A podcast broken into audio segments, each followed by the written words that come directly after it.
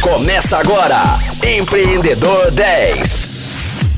Fala, Rocktronics ligados no Empreendedor 10. Eu sou o Flávio Amaral e está começando agora mais um programa. Nessa semana, eu bato um papo com Mônica Hawk. Mônica é CEO e co-founder da Solids Tecnologia, graduada em História, pós-graduada em Culturas Políticas pelo FMG, tem MBA em Gestão Empresarial pela FGV e possui certificação internacional em Inovação e Empreendedorismo pela Universidade de Stanford. Mônica é vencedora do prêmio Mulheres Notáveis na categoria Tecnologia. Mônica, seja muito bem-vinda ao nosso Empreendedor 10. Você que é uma empreendedora 10, contamos aí com a sua experiência para compartilhar com a gente bons, bons cases e boas experiências com todos nós. Ah, obrigada pelo convite, Flávio. Vai ser um prazer bater esse bater esse papo com você. Mônica, eu gostaria de começar essa nossa semana falando um pouco sobre a sua história com o empreendedorismo. Como que você começou? Como que foi o início dessa sua trajetória nesse ecossistema?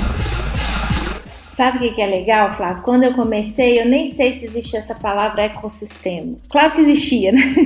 Mas o conceito, é, ninguém falava startup, ninguém falava ecossistema. Mas e muito tempo depois eu fui descobrir e entender o conceito, que inclusive fez uma diferença muito grande na minha trajetória empreendedora. Eu comecei empreendendo com tecnologia, né? A Solids não é a minha primeira experiência, eu comecei empreendendo é, numa empresa de software para gestão do rebanho. Então, eu trabalhava com tecnologia para agronegócio, né? Agora é uma agritech, na época não era assim que falava, não. E, e, foi uma experiência muito bacana, né? Eu comecei assim, eu, eu vi uma oportunidade, né? Na época, meu sócio, né? Que era meu marido, é, virou meu marido, enfim é, encurtando a história, eu casei com meu sócio e ele tinha um, um e-commerce para agronegócio e eu enxerguei junto com ele uma oportunidade de desenvolver um software para controle de rebanho. Né? Então, minha primeira experiência empreendedora teve a ver com enxergar uma oportunidade. Na época, a gente decidiu desenvolver um software para pequenos produtores, né? Numa época que assim, as fazendas nem tinham internet, até hoje elas não têm, né? E o software era na web, era totalmente na web. O que eu fiz, né, há muitos anos atrás, assim, as pessoas estão começando a fazer hoje. E foi uma experiência incrível porque na época eu tive a oportunidade de realmente inovar, entregar é, tecnologia para o pequeno produtor, foi assim, me aproximou de um mercado que eu não conhecia, foi maravilhoso. E eu comecei a empreender, na, a, a, eu comecei a construir a Solids a partir de, de um gosto pessoal, de uma paixão pessoal. Tanto eu quanto a Ale, né, que é meu sócio, nós é, desenvol... a gente sempre gostou muito de pesquisar a questão do comportamento humano e com meu background de história, é, eu desenvolvi, a gente começou a pesquisar tecnologias de mapeamento de comportamento humano e de novo a gente enxergou uma oportunidade. Na época, quando a gente começou, existiam poucas tecnologias, o RH não tinha muita tecnologia, e aí lá vai eu empreender porque eu vi uma oportunidade de negócio. E aí a Solids, ela, graças a Deus, tem crescido muito.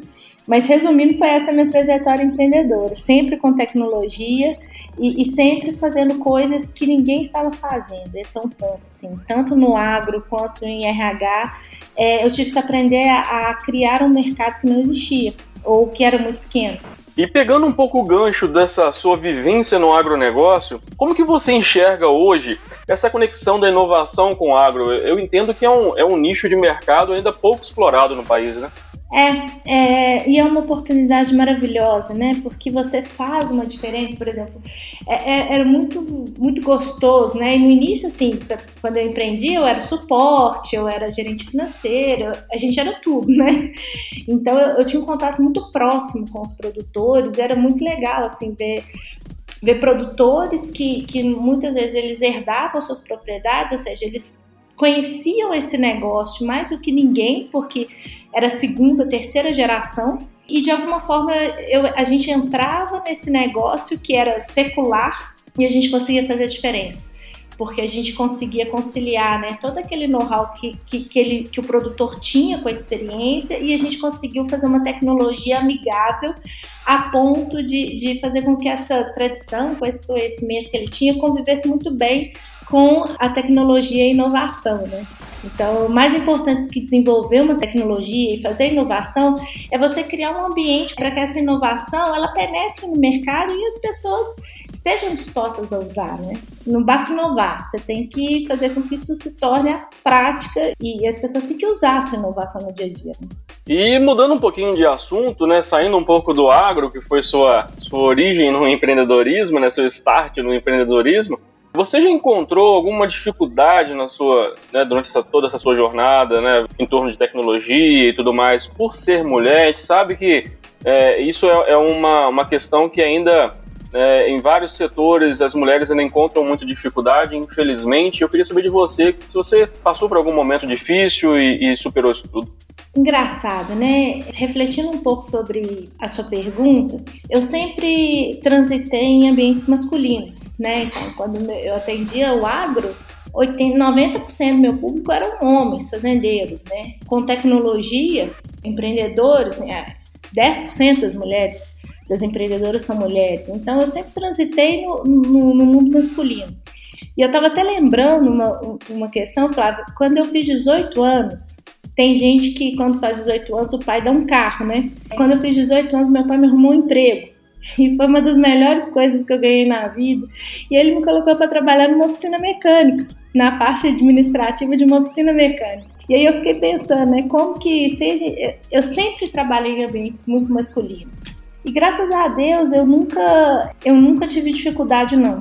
Eu tive, né, a, a felicidade de, de ter no meu caminho é, homens extremamente respeitosos, mulheres também extremamente respeitosas, e eu pude crescer na, na, por onde eu passei. Isso não significa que eu não tenha vivido situações onde claramente o fato de eu ser mulher importava. Né? Então, em várias situações, eu já tive reuniões assim com investidores que não olhavam para mim, olhavam só para o meu sócio né? Não os meus investidores, óbvio que eu não fechei com eles, mas eu já claramente eu já participei de, de palestras, principalmente no início, quando as pessoas não conheciam exatamente o meu trabalho, principalmente meus resultados, onde claramente é, ou eu estava lá simplesmente porque as pessoas estavam querendo né, preencher uma cota, mas claramente eles não queriam ouvir o que eu tinha para dizer, ou eu, eu era tratada de um jeito diferente, sim. Então, essas situações, elas existiram em alguns momentos ao longo do caminho, mas elas não chegaram a me atrapalhar, não. Não chegaram, é... e aí eu, eu falo que muitas vezes na gestão, a gente tem que saber, gestão é você saber exatamente o momento em que você é sensível e o momento que você é insensível. A boa gestão, para mim, ela tem uma dose certa de sensibilidade e de insensibilidade. Então, nesses momentos, né, onde claramente o feminino importava e não de uma maneira positiva, eu fui insensível e continuei em frente, né? Quando eu vejo uma estatística que, ao longo da minha trajetória empreendedora, quando eu li as estatísticas, né, mostrando o quão difícil era ser mulher e o quão difícil era uma mulher crescer, eu ignorava, eu era insensível.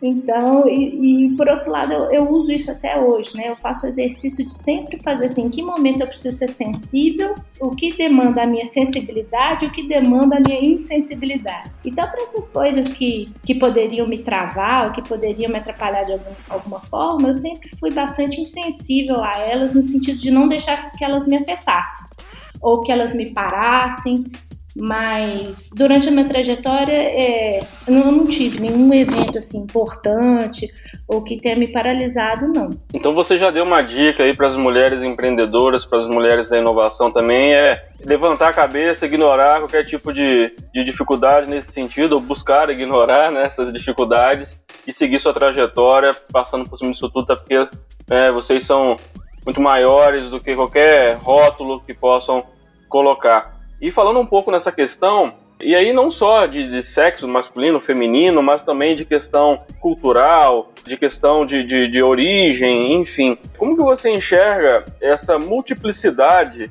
de sexo, de religião, de, de costumes, de origens, né, país X, Y, Z, nessa questão, nesse ecossistema de inovação?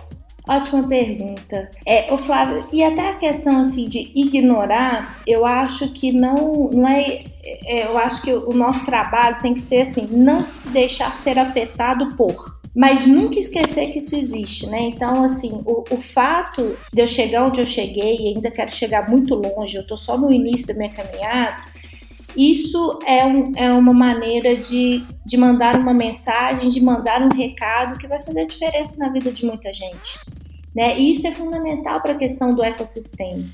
Pensa bem, eu desenvolvo tecnologia para gestão de pessoas. 80% do meu público é feminino. Quando a gente olha nas empresas, 50% da, da mão de obra ela é feminina.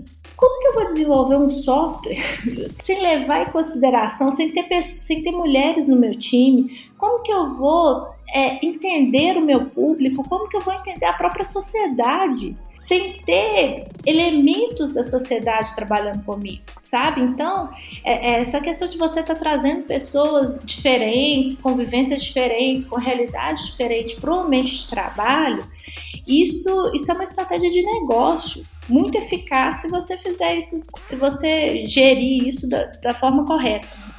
Então, essa questão de, de, de, você ter a representação de pessoas diversas no seu ambiente, na sua empresa, ela é fundamental exatamente porque ela te dá um olhar muito mais rico, muito mais amplo sobre não só o mercado que você está inserido, mas sobre a sociedade de uma forma, né? E, e, você ganha muito com ideias, com vivências, com formas de ver diferentes. Rocktronics, eu vou ficando por aqui e amanhã tem mais Empreendedor 10. A semana está só começando com Mônica Hawk. Muita história boa por aí e fiquem ligados então às 10 horas da manhã com reprise às 10 da noite. Até lá! Você ouviu Empreendedor 10, só aqui, Rocktronic, inovadora.